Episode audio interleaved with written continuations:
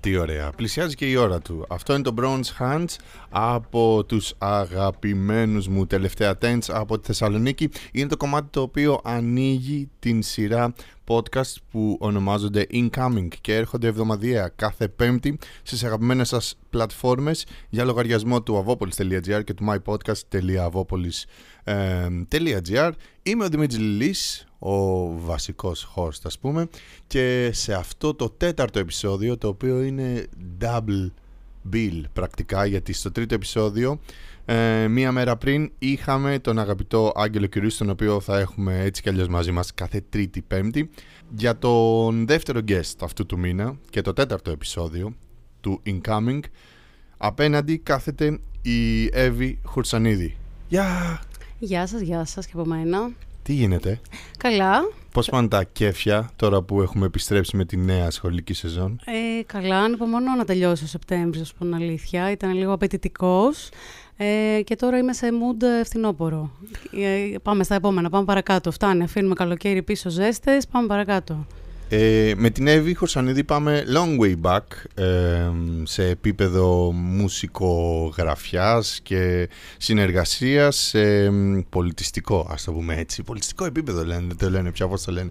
Ε, εδώ και πόσο καιρό έχεις αναλάβει τα ενία του avopolis.gr Στο Avopolis είμαι λιγότερο από χρόνο, έχω να σου πω. Ε, Νοέμβριο νομίζω ξεκίνησα, το 2022. Ε, αλλά εμείς όπως προείπες γνωριζόμαστε από παλιότερα γιατί είχαμε συμμετάσχει στην ίδια ομάδα ομάδα του Jumping Fish που ήταν ένα άλλο μουσικό site, οπότε είμαστε χρόνια στο κουρμπέτι. Κάτι, κάτι που πρακτικά έχει κάνει διαφορετικό και θα το έχετε καταλάβει και εσείς όσοι διαβάζετε το avopolis.gr και αν δεν το κάνετε καλό είναι να ξεκινήσετε να το κάνετε. Το έχει κάνει πάρα πολύ πιο active στον τρόπο με τον οποίο φαίνεται και βγαίνει προς τα έξω. Το έχει κάνει πολύ πιο εξωστρεφές από αυτό που κάποτε ήταν για την ακρίβεια και η πιο εντυπωσιακή κίνησή της ήταν να εμφανιστεί κάπου την άνοιξη σε ένα συνέδριο που γινόταν εδώ πέρα ε, επιτυχώς ή ανεπιτυχώς ο καθένας κρίνει αν έχει πάει εκεί για το εν λόγω μουσικό συνέδριο Athens, Music, Week, Week ναι, ναι. Ε, εκεί πέρα ήταν η εμφάνισή της και με ένα θέμα το οποίο έτσι κι αλλιώς και εγώ θεωρώ ότι είναι πολύ σημαντικό ξεκινώντας αυτή τη σειρά podcast η οποία άπτεται της pop κουλτούρας και κυρίως της μουσικής κουλτούρας και όσα ε, έτσι αυτά ε, αλληλοδένονται, συνοδεύουν και άλλα πράγματα κτλ. Θεωρώ ότι είναι πολύ σημαντικό να μιλήσουμε με έναν άνθρωπο που βρίσκεται αυτή τη στιγμή στο τιμόνι του μοναδικού ή μάλλον του, όχι του μοναδικού αλλά του πιο γνωστού ας πούμε μουσικού μέσου της χώρας. Κοίτα, το Αβόπολη είναι και το, το, το πιο παλιό πρώτα απ' όλα. Ναι. Δηλαδή, ο Τάσο Βογιατζής που το έστησε, το έστησε το 1996. Ε, εκείνη τη χρονιά εγώ δεν είχα ακόμα καν λάπτοπ. Δεν είχα καν, όχι, τι λάπτοπ, υπολογιστή. Ε, Τέλος πάντων, υπάρχει πάρα, πάρα πολλά χρόνια και αν μπορώ να το ορίσω με, μια σύντομη, ας πούμε, με ένα σύντομο ορισμό, είναι σαν ένα σημείο συνάντησης. Δηλαδή, όπως είναι ότι θα πας σε ένα μαγαζί, ένα μπαρ που mm. πάνε ομοειδεάτες, θα το πω εντός πολλών εισαγωγικών, mm. και ξέρεις ότι θα βρεις ανθρώπους που μιλάνε την ίδια γλώσσα με σένα και θα βρείτε πάρα πολλά πράγματα να πείτε και θα μάθετε όλα τα νέα της πόλης. Είναι κάπως έτσι και το Αβόπολη. Δηλαδή, μπαίνεις μέσα και τουλάχιστον ο σκοπός μας είναι να παίρνεις ένα. Να, το ζουμί, ας πούμε, του τι συμβαίνει σήμερα στην ε, μουσική πραγματικότητα τόσο διεθνώς όσο και σε εγχώριο επίπεδο. Γιατί πάντοτε ήταν community το Αβόπολης. Ναι, και, και εξακολουθεί να είναι. Σε έναν βαθμό πιστεύω ότι έχει και πάρα πολλούς ε, ανθρώπους που μπαίνουν από τότε, πώς να σου πω. Από το 96 σταθερά. Το, ε, υπάρχει περίπτωση να το θυμάσαι καθόλου σαν κανονικό community όπου έκανες login με ονόματα χρήστη και άφηνες ε, τα comments σε ένα ε, chat room, ας πούμε. Ε, ε, ε, ήμουν αρκετά τυχερός γιατί νομίζω το 96 είναι 97 γίνονται τα Electron Nights τότε στην Αθήνα κληρώνει το Αβόπολης προσκλήσεις για Orbital. Και yes! Έχω κερδίσει από το Αβόπολης. ναι, εκείνη η πρώτη μου επαφή μετά κάπου στα μέσα του 2000. Ε, τον Ζήρους ξεκινάω να συνεργάζομαι και μάλλον εγώ είμαι από τους μακροβιότερους τωρινούς συνεργάτες. Ε, πλησιάζουμε τα 5 λεπτά και ήθελα να τελειώσουμε αυτό το podcast μέσα σε 5 λεπτά. Κυριολεκτικά κάνοντας την ερώτηση για το 1 εκατομμύριο από την πρώτη κιόλας στιγμή. Όλοι έχουμε τα socials, όλοι έχουμε το ίντερνετς οι περισσότεροι από εμάς που μπαίνουν στα Αβόπολης έχουμε και το Pitchfork και πόσα άλλα. Ε, πόσο relevant και γιατί είναι σημαντικό να έχουμε το 2023 το Αβόπολης; Ή ένα μουσικό μέσο που ξέρεις, κατάλαβες, έχει Κοίτα, ναι, social Γράφει έχουμε... τα, τα μουσικά νέα στα ελληνικά, ας Ναι, πούμε. social έχουμε όλοι, τα νέα στα αγγλικά τα διαβάζουμε όλοι. Ε, αλλά υποτίθεται ότι μπαίνει στο Αβόπολη γιατί όντως, όπως προείπα, είναι ένα σημείο συνάντησης και, και σου προσφέρει το zoom. Δηλαδή, εμείς φιλτράρουμε όλη την πληροφορία και βγάζουμε, θέλω να πιστεύω προς τα έξω, τα, τα όντως σημαντικά που συμβαίνουν κάθε μέρα. Αλλά νομίζω αν έχει κάτι ιδιαίτερο αυτή τη στιγμή με την ε, τωρινή ομάδα του Αβόπολη, είναι ότι είναι άνθρωποι από τελείως διαφορετικά ε, backgrounds και διαφορετικών ηλικιών, διαφορετικών ε, εμπειριών τέλος πάντων και ο καθένας φέρνει το δικό του συν σε αυτή την ομάδα. Δηλαδή, έχουμε παλιές καραβάνες όπως τον ε, ε, Μάκη το Μιλάτο και τον Θανάση το Μίνα, ε, που είναι έτσι πιο παραδοσιακοί Πρόσφατα και ο μουσικογραφιάδες. Μάρκος. Ο Φράγκος Ε, ξεκίνησε. ξανά άρχισε να γράφει ο Μάρκος Φράγκος που είναι εντάξει, ένα brand name από μόνος του. Έχουμε νέα παιδιά που είναι κάτω από 30 χρονών και φέρνουν και αυτά, ε, ξέρεις, διαφορετική ματιά ας πούμε, στα πράγματα. Θα γράψουν ένα live review με πολύ διαφορετικό τρόπο από ό,τι θα το γράψω εγώ ή εσύ. Μμ. Ε, έχουμε σένα και το Ζώη που είστε diggers και είστε DJs επαγγελματίες και έχετε να μας φέρετε κα- μια τελείως διαφορετική πληροφορία. Μερικές δηλαδή- φορές συνδέουμε το δρόμο ή τα Ναι. δισκάδικα. με το... Ακριβώς. Ο Άγγελο ο κύριος που έχει δισκάδικο.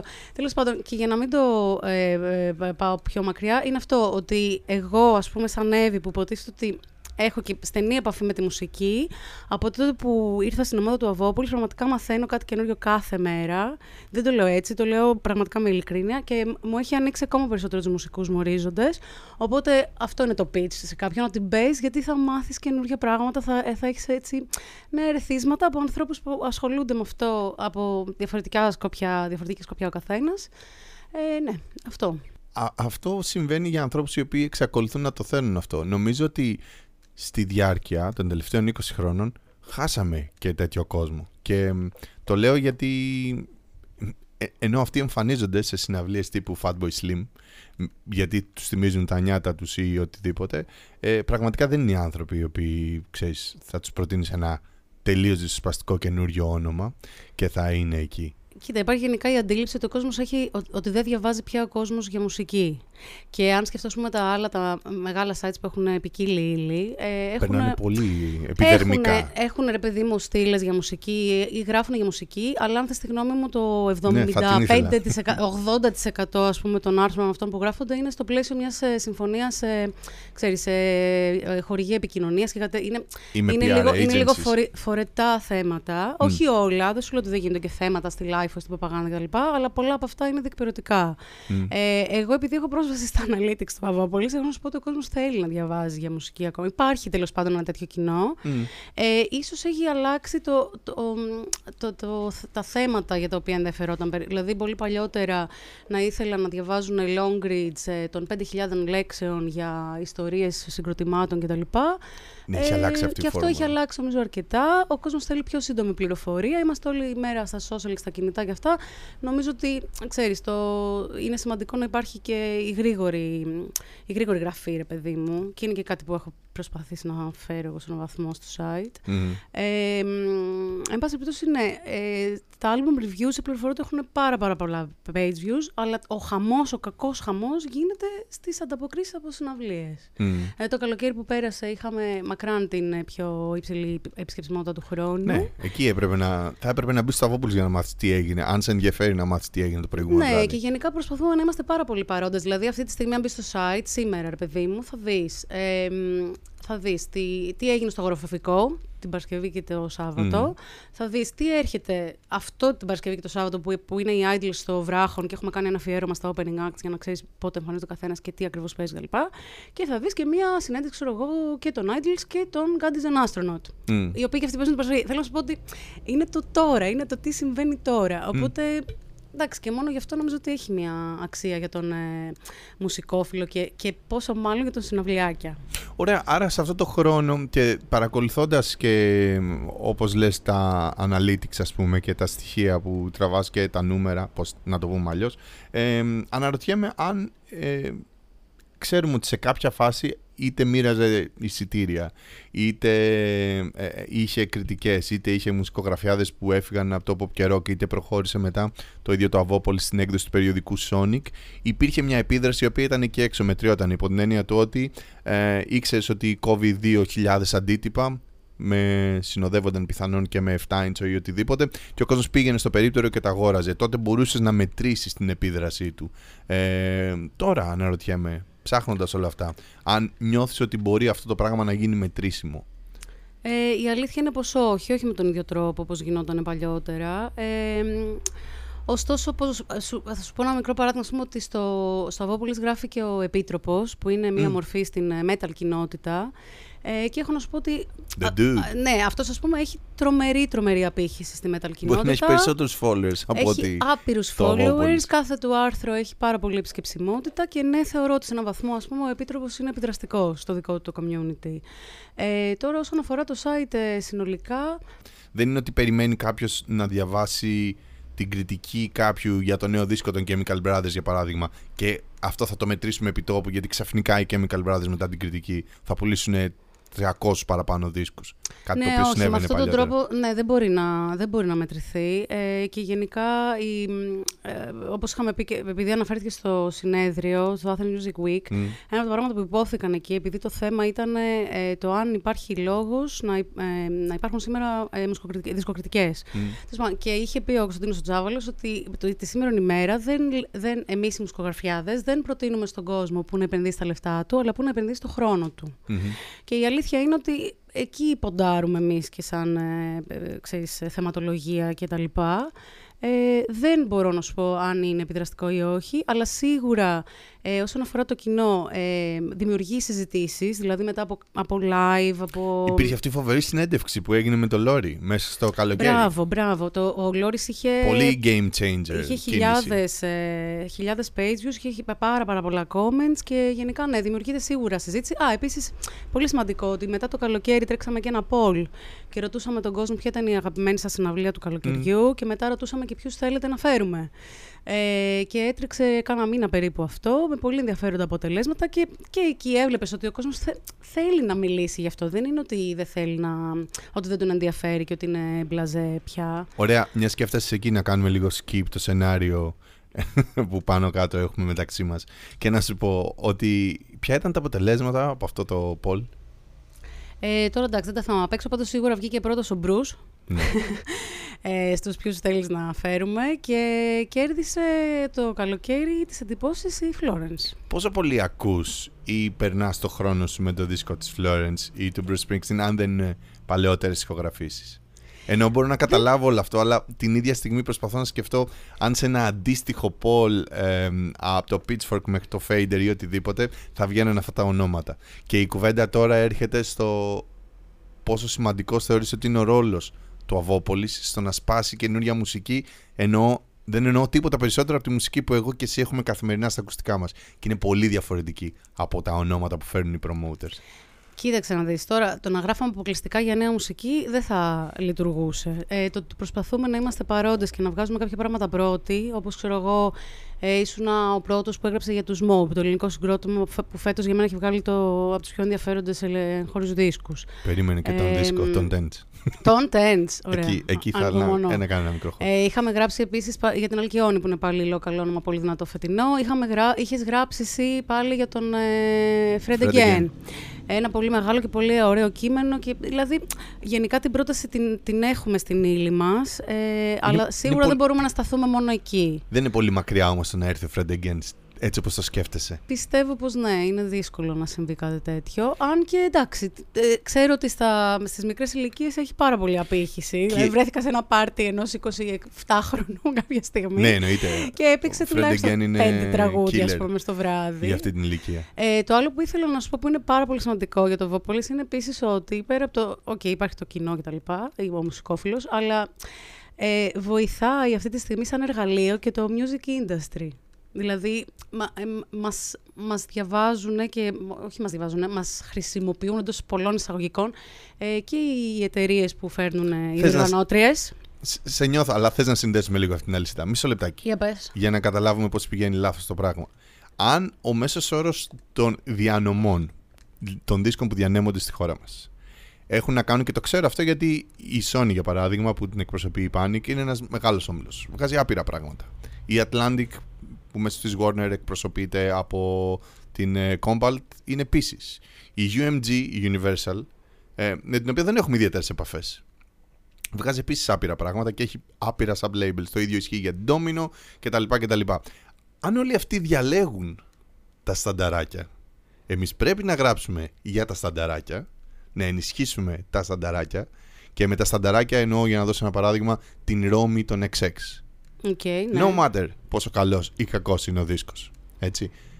Δεν δημιουργείται ήδη ο πρώτος κρίκος της αλυσίδας. Δεν είναι φυσιολογικό αν εσύ ή ο περισσότερος κόσμος ή τα ραδιόφωνα ε, αν εσύ γράψεις και τα ραδιόφωνα παίξουν τη Ρώμη γιατί τη Ρώμη έχουν αποφασίσει να κάνουν διανομή εδώ πέρα Κατάλαβες και ναι, αν την κοίτα, προωθήσουν και- λίγο περισσότερο, δεν είναι φυσιολογικό κάποια φάση να ακούσουμε τη Ρώμη στην Ελλάδα, έστω στη σκηνή του, ε, του Νιάρχος, ας πούμε. Κατάλαβες. Ναι, εντάξει, η Ρώμη τώρα είναι ήδη γνωστή in a way γιατί ήταν ήδη πετυχημένη η XX και επίσης τη φέρανε και στους, ε, το Pliskin τη- την είχε φέρει στους ε, Bicep, ήταν opening act. Ε, οπότε ήδη ξέρεις, είναι στρωμένο το έδαφος για αυτήν. Ε, Η αλλά... Bicep είναι ένα ακόμη παράδειγμα. Να σε ρωτήσω κάτι. Υπάρχει μια βεβαιότητα εδώ πέρα σε μερικά πράγματα και μου αρέσει που έχεις έρθει λίγο πιο βεβαιή. Αυτό φαντάζομαι είναι και απόρρια του γεγονότος ότι παρακολουθείς την pop κουλτούρα μια εικοσαετία τώρα σχεδόν. Ναι, Οκ. πάνω κάτω, yes. Πάμε να το πάρουμε λίγο από την αρχή. Δηλαδή, πώς κάποιος φτάνει να πατήσει το play σε ένα podcast που λέει Α, είναι ο Λιλή που κάνει ένα podcast, ονομάζεται Incoming, είτε γιατί τον ξέρω, είτε γιατί τον Λιλή το διαβάζω στο Avopolis χρόνια ή είναι με εκεί. Αλλά αυτή η τύπισσα που λέγεται Εύη Χουρσανίδη και τώρα είναι συντάκτρια.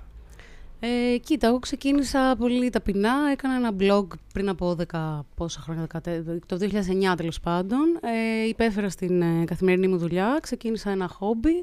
Το είπα, άκου αυτό. Άρχισε λίγο να στείνεται εκεί ένα community, να με διαβάζουν πολύ, ε, να μιλάω με ελληνικές μπάντες πάρα πολύ. Έστεισα κάποια live, έστεισα κάποια party κτλ. Τέλος πάντων, έκανα εκεί τη, τη φάση μου, ήμουν μικρή. Ε, και μετά, όπως σου είπα, προέκυψε η δουλειά στο ε, Jumping Fish, που πάλι ήταν ως ε, side project.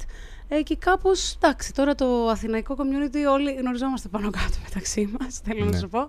Ε, και αν γνωρίσεις τους ανθρώπους που είναι, ξέρεις, ε, που ασχολούνται με όλα αυτά τα πράγματα, κάπως γίνεσαι και, και εσύ μέρος του.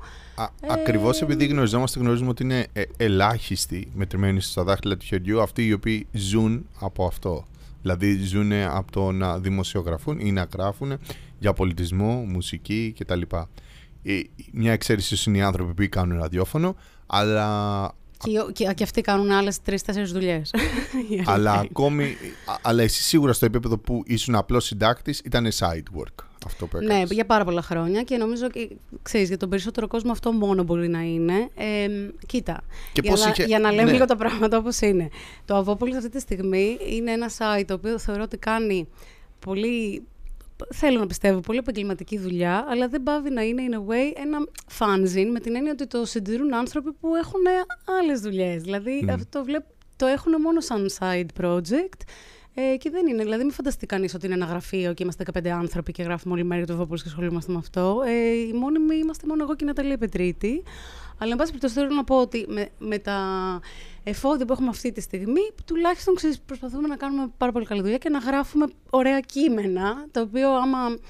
Ε, Πώς το λένε, ρωτήσει και κάποιον, ξέρω εγώ, για τη φήμη του Αβόπολη, είναι ότι α, έχει ωραίες πένες, γράφουν πολύ ωραία τα παιδιά. Μμ. Ε, ή όπως σου ξαναείπα, ε, θεωρώ τεράστιο ατούτο ότι είναι άνθρωποι με διαφορετικά backgrounds και φέρνουν κάτι καινούριο. Ή επίσης θα πω ότι θεωρώ πάρα πολύ θετικό το ότι έχουμε, είμαστε πέντε γυναίκες στην ομάδα. Ενώ παλιότερα ήταν ένα, ένα τελείως ανδροκρατούμενο.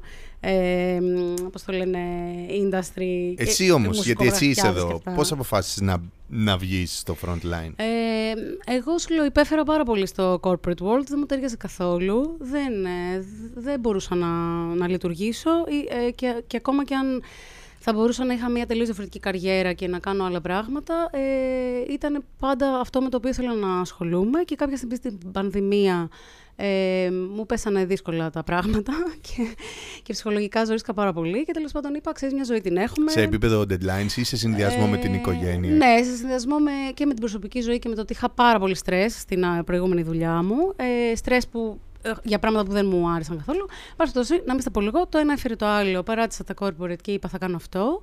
Και έχω να σου πω ότι ε, είναι λίγο σαν ε, η αίσθηση, ας πούμε, μπορεί να παρομοιαστεί με το αν είναι κάποιος σε μια λάθος σχέση με έναν άνθρωπο που δεν του ταιριάζει Ναι. και μια στιγμή ξέρεις, γνωρίζει ένα εναλλακτικό τυπάκι και λέει «Πα, τέλεια, εδώ είμαστε, μπορώ επιτέλους να είμαι ο εαυτός μου». Ε, οπότε, ναι, εντάξει, το- από εκεί και πέρα έχει, πώς το λένε, έχει και το τίμημά του, ρε παιδί μου, το να αφήσεις στον corporate κόσμο, γιατί προφανώς μιλάμε για άλλες μισθολογικές καταστάσεις. Αλλά και... αν αυτό είναι αυτό που γουστάρεις και αυτή τη στιγμή κάπως ρολάρει τη ζωή σου σωστά. Ok. Okay. Πριν από λίγο περιέγραψες μια εικόνα την οποία προσωπικά είχα την τύχη να τη ζήσω. Ε, πολύ πιτσιρικά, γύρω στα 19 ακόμα 20. Ε, αποφάσισε το Pop και Rock να κυκλοφορήσει ένα κομμάτι μας σε μια συλλογή στα διάφορα κρίνα, μια μπάντα που είχαμε τότε. Μπαίνω μέσα λοιπόν για να υπογράψω τα δικαιώματα για το κομμάτι και να δω τον κόσμο του Pop και Rock που ακόμα το 2000 ήταν active. Και βλέπω κυριολεκτικά 15 τύπους. Κάποιοι από αυτούς ήταν οι ήρωές μου, ας πούμε, να είναι εκεί στο γραφείο αυτή την εικόνα, εγώ που το κάνω σαν side τόσα χρόνια, θα ήθελα κάποια στιγμή να τη δω να συμβαίνει.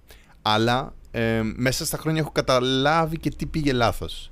Εσύ φαντάζομαι επειδή θα ήθελες και εσύ κάποια στιγμή αν έχεις πίσω αυτή την εικόνα για τη μουσική βιομηχανία που μπορεί να συντηρήσει κανονική δουλειά στους μουσικούς συντάκτες. Τι θεωρείς ότι είναι αυτό που έγινε ή γίνεται ακόμα λάθος; Και πιθανόν να μην συμβεί αυτό, τουλάχιστον ναι, στα δικά μας χρόνια. Την άλλη, δεν θέλω να έχω και αυταπάτε. Η αλήθεια είναι ότι βλέπω τα πράγματα ταυτόχρονα τρομερά ρομαντικά και τρομερά ρεαλιστικά. Ότι είχε σχετιστεί και με το Rolling Stone. Ναι, αυτό πήγα να σου πω. Ότι ε, καλώ κακός είμαστε όλοι, όλοι όσοι ασχολούμαστε με την ε, pop κουλτούρα, θεωρώ ότι είμαστε, είμαστε λίγο.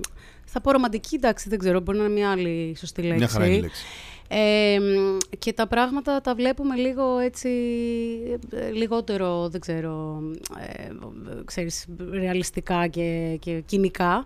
Ε, αλλά η αλήθεια είναι ότι, ξέρεις, at the end of the day it's all about money και οποιαδήποτε φάση στήθηκε και χάλασε είχε πάντα να κάνει με αυτό. Οπότε και το Rolling Stone είχε να κάνει με το ότι ξαφνικά σταμάτησαν να πληρώνονται οι συντάκτες, οπότε το περιοδικό έκλεισε. Ε, και δεν ξέρω, έχω, έχω Έχω εργαστεί στο παρελθόν και, και σε μουσικό κανάλι. Έχω εργαστεί σε μουσικό σταθμό. Ε, και έχω δει από μέσα να συμβαίνουν όλα αυτά τα πράγματα. Που... Άρα δεν, δεν έχεις δημιουργήσει τη δική σου εκδοχή του Who to Blame; Ε, δεν ξέρω, εσύ κάθε φορά είχε ήταν εμπορικό το θέμα. Δηλαδή δεν, δεν, δεν, δεν έβγαιναν δεν έβγαιναν οι πόροι. Δεν, δεν προχωρούσε αυτό το πράγμα παρακάτω και δεν πρόκειται να αλλάξει αυτή τη στιγμή που έχεις καταρρεύσει και η και όλα αυτά. Δεν νιώθεις ότι είναι. Κάθε καλοκαίρι δεν νιώθεις ότι είναι λίγο αντιφατικό βλέποντας τόσες χιλιάδες στο... κόσμους συναυλίε. Τι γίνεται έξω. Ε, και όμως, εντάξει, τα media είναι κάτι διαφορετικό από το, τα events. Δηλαδή. Ναι.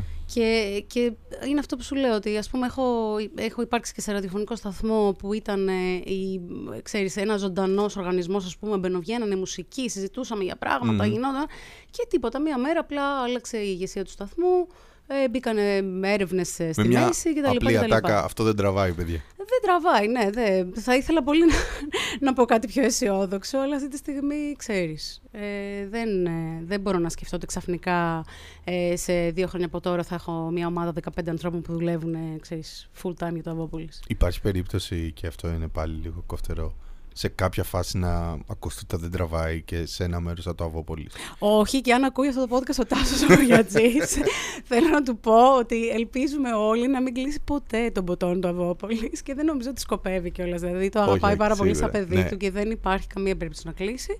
Απλά αυτό, εντάξει. Δεν, αυτή τη στιγμή δεν μπορεί να, να είναι full-time job για, για πολύ κόσμο. Αυτό είναι σίγουρο. Ε, η, η, η, ερώτηση δική μου έχει να κάνει στον τρόπο με τον οποίο αντιδρά και αλλάζει ο κόσμος. Ε, εννοώ τις επόμενες γενιές. Και πόσο εύκολο θεωρείς ότι, ε, ξέρεις, μπορεί να ακολουθήσει το Αβόπολης τα trends. Το λέω γιατί κατά βάση τα νέα του, έτσι όπως τα παρακολουθώ και μερικές φορές η κριτική του, έχει να κάνει πάρα πολύ με το κοινό που πέρασε ή τουλάχιστον ξέρει τι είναι το Ρόδον. Ενώ αυτή τη στιγμή μεγαλώνει και πιθανόν βρίσκεται και στις συναυλίες. Ο Central C είναι ένα χαρακτηριστικό παράδειγμα. Ε, η Ροζαλία είναι άλλο ένα. Ε, κοινό το οποίο δεν έχει ιδέα ποιο ήταν το Ρόδον.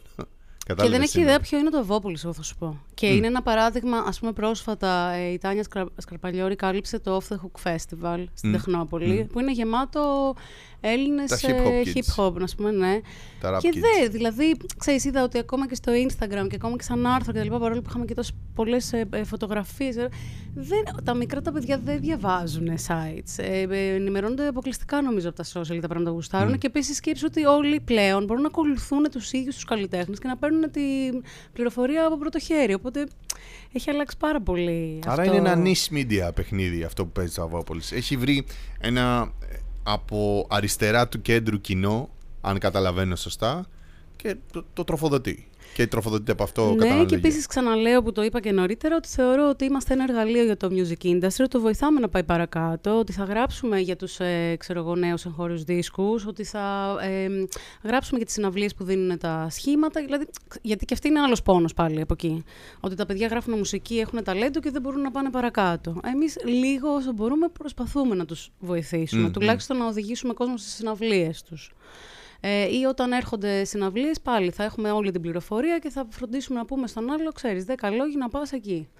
Ε. ε. οπότε, ναι, νομίζω ότι αυτό είναι και θα έπρεπε να είναι το focus μας. Δεν γίνεται να είναι το focus μας ε, η δισκογραφία, ούτε γίνεται να είναι τα ξέρεις, αρχιακά αφιερώματα, παρόλο που όμως, επιμένω, πρέπει όλα αυτά να υπαρχουν Ε, ναι, υπάρχει, και αν με ρωτάς, μπορεί και αυτό να είναι το μεγαλύτερο σε κάποιο επίπεδο πρόβλημα ε, της κοινωνίας. Δηλαδή, μπορεί κάποια στιγμή, δεν ξέρω αν καταλαβαίνεις τι θέλω να πω, μπορεί κάποια στιγμή να μην κατάλαβε ο κόσμος την ώρα του πόσο σημαντική είναι η Alan Parsons Project. Καταλαβαίνεις τι θέλω να πω; Ναι, ναι, ναι.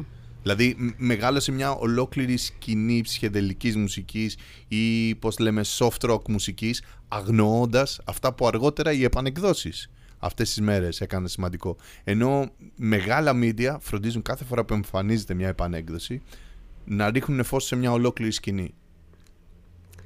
Που, που στο παρελθόν υπήρχε μόνο στα περιοδικά. Κατά καιρούς συνέβαινε στο pop και rock. Μπορούσε να ακολουθήσει τα trends και πάντοτε είχε σχεδόν μισό. Είχε, είχε φτιαχτεί και το Zoo για ένα διάστημα που ήταν αποκλειστικά περιοδικό, ας πούμε, για ε, δεινοσαυρικό ναι, ε, σκηνικό. Ε, anyways, πάμε να το μαζέψουμε. Ένα χρόνο μετά, φαντάζομαι ότι έχεις αρχίσει και δημιουργείς και με αυτά που έχεις ε, λάβει ε, ένα vision μπορείς κάπως να μοιραστείς ή αν έχεις εντοπίσει πράγματα που θα ήθελες να αλλάξουν ή πραγματικά, ξέρεις, από καρδιάς ρε παιδί μου, γιατί είναι και λίγο ε, έτσι, έχει αρκετή ειλικρίνεια κουβέντα νομίζω που κάνουμε σήμερα. Ε, ποιο θα ήταν το vision, ας πούμε. Κοίτα, ε, καταρχάς, αυτό που, δεν έχουμε αναφέρει καθόλου όλη αυτή τη, την ώρα είναι ότι το Αβόπολη, ναι, είναι αμυγός μουσικό site, αλλά έχει και ε, κάποια άλλα θέματα ε, έχουμε ένα πολύ μεγάλο section για το βιβλίο. Ε, έχουμε, ε, και έχουμε και θέματα για ταινίες και σειρές, καμιά φορά λίγο και θέατρο. Τέλος πάντων, ε, είναι αυτή η ατάκα που είχε πει ε, ο Rob Gordon στο High Fidelity, θα το πω τελείως, θα γίνω τελείως γραφική, ε, που είχε πει, ξέρεις, ε, films, books, records, these things matter. Και τέλος πάντων θα ξαναπώ για πολλωστή φορά ότι αυτό θέλω να συνεχίσει να είναι ένα σημείο συνάντησης για ανθρώπους που, που, που δίνουν αξία σε αυτά τα πραγματα που στρέφονται στην pop κουλτούρα για ψυχοθεραπεία, που στρέφονται στην pop κουλτούρα για να πάνε παρακάτω, για να μάθουν καλύτερα τον εαυτό τους, για, για, για, για. Ε, αυτή τη στιγμή ε, θέλουμε να κάνουμε ένα μεγαλύτερο άνοιγμα στα άλλα, δηλαδή να γράφουμε περισσότερο για ταινίες και σειρές, γιατί έχουμε δει ότι ε, ενδιαφέρεται πάρα πολύ ο κόσμος να διαβάσει γι' αυτά. Ε, και ναι, αυτή τη στιγμή είναι το μόνο site που, είναι, που ασχολείται μόνο με αυτά τα θέματα. Δηλαδή, ξαναείπα, υπάρχουν και άλλα site που είναι ποικίλης ύλης και γράφουν και γι' αυτά, αλλά ε, εμείς είμαστε τα geeks τέλος πάντων. Και ναι, θα ήθελα πολύ να γίνει, να, να ενισχυθεί περισσότερο η κοινότητα, να κάνουμε κάποια events ενδεχομένως, να διοργανώσουμε κάποια live, να κάνουμε κανένα party, κανένα DJ set. Αυτό θα μου άρεσε πάρα πολύ να συμβεί. Εκεί φαίνεται και η επιδραστικό. Εκεί μετριέται κάπως η επίδραση, η αλήθεια είναι. Ναι, και είναι και κάτι που έχουμε συζητήσει με τον Τάσος, κάτι που θα θέλαμε να κάνουμε το επόμενο διάστημα. Όπως και ε, έχει μπει στο, στο πάγο αυτή τη στιγμή λίγο το Sonic, αλλά συνεχίζει να υπάρχει το περιοδικό. Και υπάρχουν σχέδια για κάποια, ναι, υπάρχουν σχέδια για κάποια, πώς το λένε, αφιερωματικά τεύχη και αυτά θα ήταν πάρα πολύ ωραίο να βγουν για τους ε, fans. Ε, εν πάση περιπτώσει αυτό. Ναι, νομίζω ότι θα, θα ήθελα πολύ να συνεχίσουμε να είμαστε παρόντες και να, θα να, να εμφανίζονται... Ναι, να ενισχυθεί λίγο το, το community, ας πούμε. Θα ήθελες να εμφανίζονται πιο συχνά στις σελίδες του κριτικές ή νέα για πράγματα, για μουσική η οποία μετράει αλλά δεν έχει είτε τη διανομή είτε το μαζικό απειλ, ας πούμε. Με την έννοια της πρότασης εννοείς. Ναι, ε, ASON νομίζω λέγεται αυτό του, το project του Wallace, Tornado Wallace που μοιραστήκαμε okay. μέσα στο καλοκαίρι. Και ένας εξαιρετικός δίσκος. Υπάρχουν δίσκοι τους οποίους έχουμε χάσει. Κάθε χρόνο προσπαθούμε με κάποιο τρόπο να πούμε «Α, ήταν και αυτό ο Daniel Avery, έβγαλε ένα ωραίο δίσκο, δεν τον ακούσαμε, δεν τον παρουσιάσαμε στην ώρα του». Κάθε φορά κάτω από τους Chemical Brothers, για παράδειγμα, θα μιλήσω μόνο για την ηλεκτρονική μουσική που παρακολουθώ έτσι εκτεταμένα πάνω από μια εικοσαετία, υπάρχουν άλλοι 10 δίσκοι underground ύφου, οι οποίοι δεν τα καταφέρνουν ποτέ. κάποτε τα καταφέρνουν στο incoming, τώρα πια δεν τα καταφέρνουν ποτέ ούτε σε μια τύπου αναφορά. Μερικές φορές στο new music η αλήθεια Ναι. είναι. Κοίταξα, δεις, για δίσκους συγκεκριμένα, εντάξει, έχω μια πολύ Ή, ή και για acts, κατάλαβες τι εννοώ. Ναι, αυτό πήγα να σου πω. Ότι ε, εμένα, ας πούμε, οι φίλοι μου που ασχολούνται με μουσική δεν ασχολείται κανένας με. δι- Δεν ακούει κανένας άλμπουμ ολόκληρο. Κανένας. Δεν τους ενδιαφέρει τι βγάζουν οι εταιρείες. Δεν, δεν έχουν καμία επαφή με αυτό το πράγμα και είναι πάρα πολλοί κόσμος που είναι έτσι. Ε, νομίζω ότι τη σήμερα ημέρα το νούμερο ένα πράγμα στα, στο γραπτό το κείμενο είναι το storytelling. Οπότε για μένα, αν ε, υπάρχει μια πρόταση για ένα καινούριο, μια καινούργια μπάντα, ένα δίσκο, ένα story, ένα, δηλαδή, ξαναλέω όπως έχεις γράψει ας πούμε, για το Fred Again, αυτό προ- προφανώς και έχει πάρα πολύ μεγάλη αξία. Τώρα Ναι. να κάτσουμε να γράφουμε άλλα ε, 15 album reviews το μήνα το θεωρώ λίγο παλιακό προσωπικά. Άρα στο μυαλό σου, αν υπάρχει μια μπάντα η οποία πίνει αίμα τράγου, ας πούμε, κάθε βράδυ στη σκηνή, θα έπρεπε να το κάνουμε θέμα, έχει Ναι, πιο παιδί δυνατό μου, lead δηλαδή. από...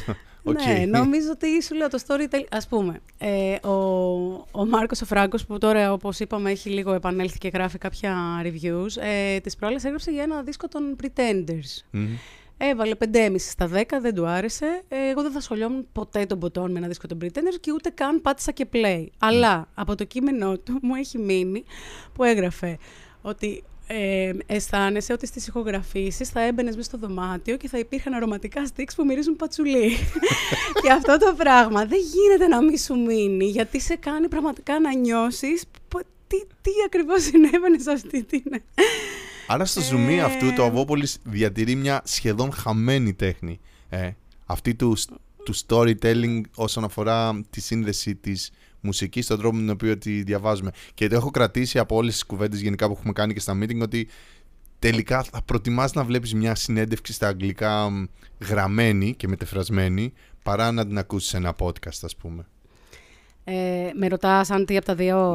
Ναι, εννοώ ότι αυτό, αυτό δεν είναι και η ουσία πια αυτού που έχει μείνει και θέλεις να διατηρηθεί στο Αβόπολης. Οι Ε, καλογραμμένες κοίτα, ιστορίες. αυ- αυτό πήγα να σου πω, ότι νομίζω ότι ε, επειδή σου ανέφερα και πριν ότι όλοι ακολουθούν πια τους καλλιτέχνες για να μαθαίνουν τα πάντα, ε, ο ρόλος του μουσικογραφιά πλέον φε- νομίζω ότι αναδεικνύεται περισσότερο, ναι, μέσα από μια πάρα πολύ καλή συνέντευξη που θα κάνει τον καλλιτέχνη να σου πει πράγματα που δεν- δεν τα είχε πει ε, μέχρι εκείνη τη στιγμή που δεν τα ήξερε κανένας ή δεν ξέρω, να πει μια φοβερή προσωπική ιστορία, whatever. Ε, ναι, ή μέσα από ένα πάρα πολύ καλωστημένο επίσης podcast ή μέσα από κάποιο αφιέρωμα που είναι φοβερά καλογραμμένο. Ας πούμε, ο Θανάσης ο Μήνας της προάλλες είχε γράψει ένα τεράστιο αφιέρωμα για τον ε, Parsons, για Ναι. τον οποίο εγώ προσωπικά, παιδί μου, δεν είχα ασχοληθεί ποτέ, δεν ήξερα την ιστορία του και διάβαζα το κείμενο, ήταν και πο- πολλές χιλιάδες λέξεις και είχα απορροφηθεί απόλυτα, με έβαλε μέσα πάρα πολύ. Νομίζω ότι το καλό κείμενο είναι πολύ σημαντικό. Μάλιστα. Και μα, μακάρι να συνεχίσουμε να, να έχουμε, ξέρω εγώ, καλά ακονισμένες... ε, Α, Αυτό είναι. Νομίζω ότι αυτή είναι η τέχνη που κατά κάποιο τρόπο διαιωνίζει μέσα στα χρόνια παραπάνω από δύο δεκαετίες και το Αβόπολης στο τιμόνι αυτού ε, βρίσκεται αυτό το διάστημα σαν συντάκτρια η Εύη Κουρσανίδη, την ευχαριστούμε πάρα πολύ. Εγώ ευχαριστώ. Let's Drop the Bomb, το άλμπουμ της χρονιάς μέχρι στιγμής.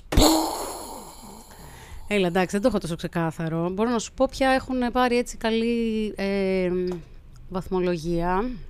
Ε, άρεσε πολύ... Προσωπική είναι η ερώτηση. Εγώ να πω. Δεν θέλω να μου πεις για λογαριασμό του Avopolis τι συμβαίνει.